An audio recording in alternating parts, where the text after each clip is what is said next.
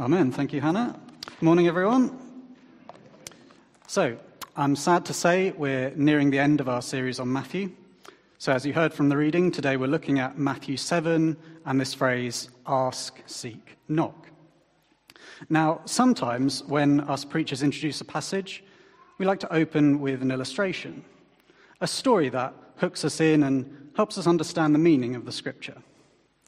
But this morning, I'm going to cheat a little bit because the illustration I'm going to use is the same one Jesus used to illustrate this teaching. Now, this isn't found in Matthew 7, but in Luke's Gospel.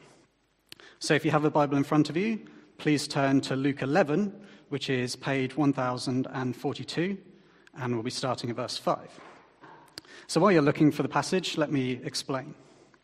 So Jesus' ask, seek, knock teaching appears in Luke's Gospel as well as Matthew's. As we're in a series on Matthew, that's where we'll be spending most of our time this morning. But Luke's version, unlike Matthew's, is introduced with a parable, most likely because Luke's recording a different time that Jesus taught this same message. So, here we go Luke 11, verses 5 through 9.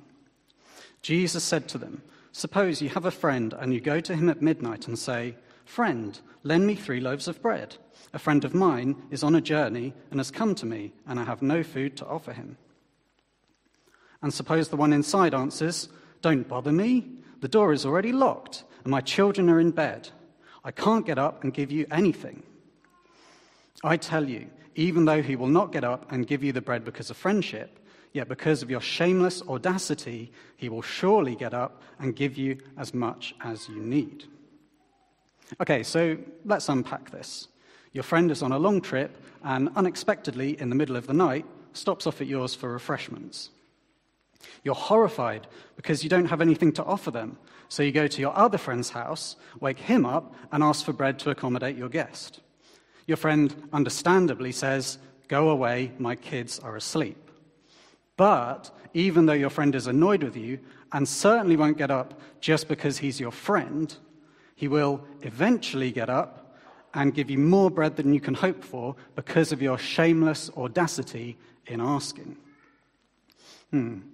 So I'm just going to leave that mulling over in our minds for a bit while we go to our actual passage, which is Matthew 7. So please turn back in your Bibles to Matthew. As a reminder, that's page 971. Uh, maybe keep a finger um, or a bookmark in Luke for a bit later on. So, Matthew 7, let's do that verse uh, 7 and 8 again. Ask and it will be given to you. Seek and you will find. Knock and the door will be opened to you. For everyone who asks receives, the one who seeks finds, and to the one who knocks, the door will be opened. Okay, so ask, seek, knock. What do these words mean? What is Jesus trying to tell us? Well, first, let's get the obvious out of the way. Who are we asking and seeking? Whose door are we knocking? Our Father God's. We can see this in verse 11, which talks about the person who gives when we ask, our Father in heaven. So if we're asking and seeking God and knocking on his door, how do we do that? We pray. Prayer is the primary way we communicate with God. Luke certainly had this in mind in his gospel. If you still have that finger in Luke 11, you can see that ask, seek, knock in verse 9 is placed shortly after the Lord's Prayer in a section of teaching all about speaking to God. So, all of that to say, ask, seek, knock is about prayer. But what do the individual words actually mean? So, right up front, I'm going to say that what Jesus is asking us to do here is to pray with boldness, to pray with confidence, to pray with audacity, to pray without reserve, to put our all into our prayers and not give up. So, how do I get that from these words ask, seek, knock? Well, let's take them one at a time and you'll see. So, ask of these three words is probably the one we'd most readily associate with prayer, asking God for stuff. However, the way we might think of the word ask probably doesn't quite capture what Jesus is asking us to do here. If we think of our earthly parents, as children, we were probably taught to ask for stuff politely, like, please, mother, could I have a snack? But actually, the Greek word used here for ask, while it can have the sense of request, it can also mean petition, beg or demand. Now, that is less like how we were taught to ask for things as children, and more like how we probably did ask for things. Mom, Mom, I'm hungry. Mom, I want a snack. Mom. Does that sound familiar, Mom? Yeah, she's nodding. Yeah, yeah. So that seems kind of weird, doesn't it? The word Jesus used for, pr- uses for praying to God, our Lord and King, the infinite being who deserves our utmost respect and reverence, has the sense of petition or demand. Well, what was the phrase Jesus used in the parable from Luke's Gospel? Shameless audacity. Like the shameless audacity of waking up your friend for some bread at midnight, Jesus tells us to pray to the Father. And like the parable says, that the friend will give to you in abundance because of your shamelessness, so the Matthew passage says, everyone who asks receives. Now, an important note here when Jesus says, everyone who asks receives, do we think he means everyone who asks for a Lexus will receive a Lexus, or a countryside mansion, or infinite wealth? No, there are a few caveats. James chapter 4 says, When you ask, you do not receive because you ask with wrong motives, that you may spend what you get on your pleasures. Matthew 21, If you have faith and do not doubt, you can do anything through God. 1 John chapter 5, if we, if we ask God for anything according to his will, he hears us. Jesus says, Everyone who asks, asks receives. But elsewhere in the New Testament, Jesus and his apostles make clear you have to ask in the right way, without doubt, with the right motives, and according to God's will. And sure, that sounds like a lot of caveats. But to unpack that Matthew 21 quote a bit more, Jesus says, If you have faith and do not doubt, you can say to this mountain, Go, throw yourself into the sea, and it will be done. So, through asking God, we won't get that fancy car we want to show off to our friends, but God could get a mountain to tear itself out of the ground and throw itself into the sea. In other words, be bold. Ask for big things. Ask with faith, the right motives, and according to God's will, and you'll receive anything you could possibly imagine. So, again, back to our parable. Imagine your friend has stopped by unexpectedly. You might offer him a sandwich, maybe two, so like two to four slices of bread and some filling. But the person in the parable asks his friend for three loaves. I don't know about you, I have a pretty big appetite, but even I couldn't put away three loaves of bread in one sitting. But the parable says, because of your shameless audacity, the friend gives you as much as you need. Or let's be real, in this case, way, way more than you need. Jesus affirms this in verse 11 of our Matthew passage. He says, Even though you are sinful, you know how to give, give good gifts to your children. So, how much more is the Almighty Divine Father in heaven going to give you good gifts? So, we know we can ask for big things through prayer. But what sort of big things can we ask for with the right motives, with faith, and that would be according to God's will? Well, let's think about some big answers to prayer in the Bible.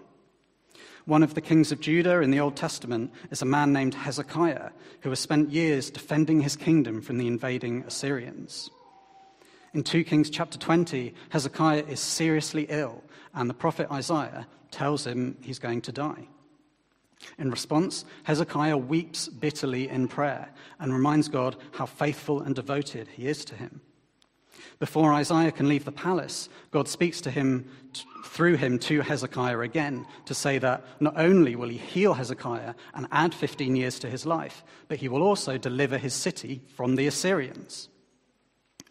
Now, I want to tread carefully here because many of us have prayed boldly for people and they've not been healed or prayed for ourselves about a health condition that we continue to suffer from.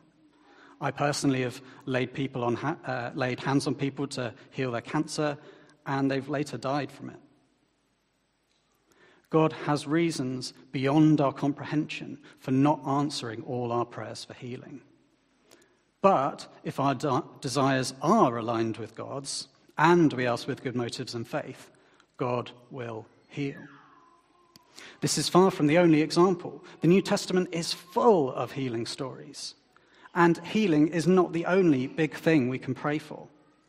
In Acts chapter 16, Paul and Silas are in prison. In fact, they're put in the inner cell and have their feet put in stocks.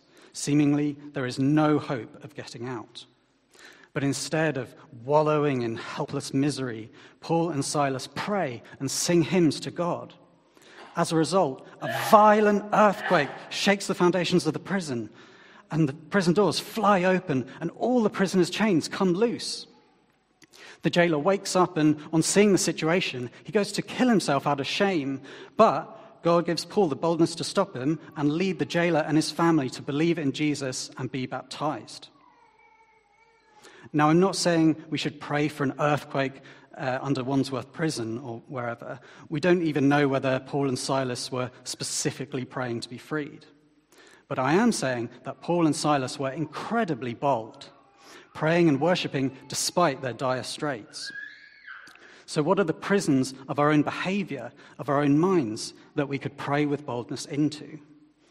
Addiction, idolatry, depression? Again, I'm not saying God will always cure these crippling conditions in every circumstance, or that counseling and medication don't often play an important part in management or recovery. But God might cure the condition. That might be His will.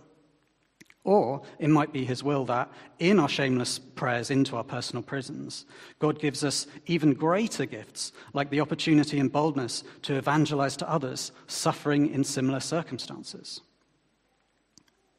So, point one of praying with boldness ask for big things in the right way, and you shall receive. Okay, so how about seek? What is Jesus telling us to do when he says, Seek the Father? To answer that, let's take a look back at the Old Testament once more. At the beginning of Deuteronomy, Moses is relaying a whole bunch of messages from God to the Israelites. By chapter 4, God gives a load of warnings to Israel against becoming corrupt. After all this fire and brimstone, uh, brimstone stuff, though, he says, But if from there you seek the Lord your God, you will find him if you seek him with all your heart and all your soul. So God is giving a way out. However bad you get, if you then genuinely seek God, you will find him. But where's the boldness? Where's the audacity in that? Well, let me answer that with a different parable. You might know the parable of the prodigal son from Luke 15. A son asks his father for a share of the inheritance, runs off and squanders it on wild living, eventually ending up in poverty and eating food meant for pigs. Realizing he's starving to death, he comes to his senses and returns to his father, who greets him with open arms and showers him with gifts. There is the shameless audacity of seeking God. We are sinners. We don't deserve to seek God. We don't deserve his love, his compassion, his good gifts. How dare we seek the perfect Father who is spotless and divine? How dare we? Because we have forgiveness through Jesus' sacrifice on the cross, and because Jesus tells us to.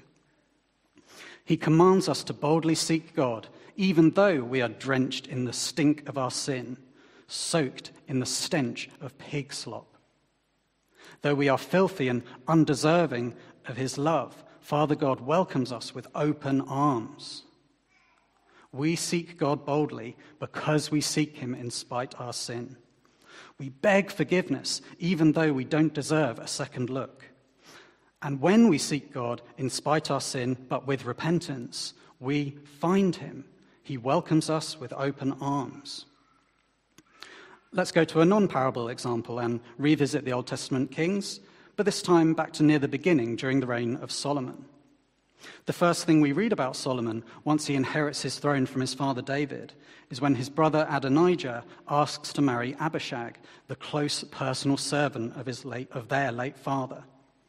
Solomon sees this as a challenge to his throne and has his brother killed, as well as their uncle Joab, who conspired with Adonijah. So Solomon starts his reign with blood on his hands. He's got the stench of sin on him. But the very next chapter, Solomon shows his love for the Lord by following all the religious rituals set out by his father. And God appears to Solomon in a dream, prompting him to ask for a discerning heart. So God makes him not just wise, but the wisest person in the history of the world and gives him more wealth and honor than he could ever hope for. Now, we don't know if Solomon specifically repented for this bloody start to his reign, but we do see that he's clearly seeking the Lord by the time he's granted this wisdom. And so with us, we all have sin in our lives. We're all unworthy of God's gifts. But that shouldn't stop us from boldly praying for such gifts, because God, as it says in verse 11, gives good gifts to those who ask Him. So pray for wisdom, pray for discernment, pray for guidance, for connectedness, discipline, focus, empathy, positivity, responsibility. Whatever's on your heart to pray for, however you might serve others with a gift from God, repent of your sin and pray with boldness. Finally, knock. What's bold about knocking? Well, let's go back to our first parable. You knocking on your friend's door at midnight, desperate for some bread for your visitor. Does this have the sense of doing one polite little knock? No. I mean, whoever knocks once, right? There's a sense of desperation, a sense of, hello, hello, open up, I need some bread. A few weeks ago, we looked at the Lord's Prayer and how the line, Give us today our daily bread, is a call for us to pray every day for our everyday needs. Like it says in 1 Thessalonians 5, pray continuously. God doesn't want us to just knock once and then give us everything we want. He wants us to be shamelessly audacious and knock again and again and again. And that what happens? Well, in the parable, your friend opens the door and gives you as much as you need, or probably even more than you need. Not just a couple of sarnies, but three whole loaves. So, again, what biblical examples can we draw from here? Examples of repeated prayer. Well, what comes to mind for me, yet again, is from the stories of the early kings. We hear about the exploits of David before and after he becomes king in the book, books of Samuel and Chronicles. Running parallel to many of these stories are recordings of David's prayers and praises in response to the situations he finds himself in. In 1 Samuel 22, King Saul is pursuing David because he knows he's a threat to the throne, much like with Solomon and Adonijah years later. During the pursuit, David escapes Saul and hides in a cave. Then, as recorded in the book of Psalms, we get two separate prayers that David prays during this time. Let me read out some extracts from each and see if you can spot some similar themes. So, first we have Psalm 57. Have mercy on me, my God, for in you I take refuge, in the shadow of your wings. I am in the midst of lions, men whose teeth are spears and arrows, whose tongues are sharp swords. They spread a net for my feet. I was bowed down in distress. Then Psalm 142. I lift up my voice to the Lord for mercy. I say, You are my refuge. Rescue me from those who pursue me, for they are too strong for me. In the path where I walk, people have hidden a snare for me.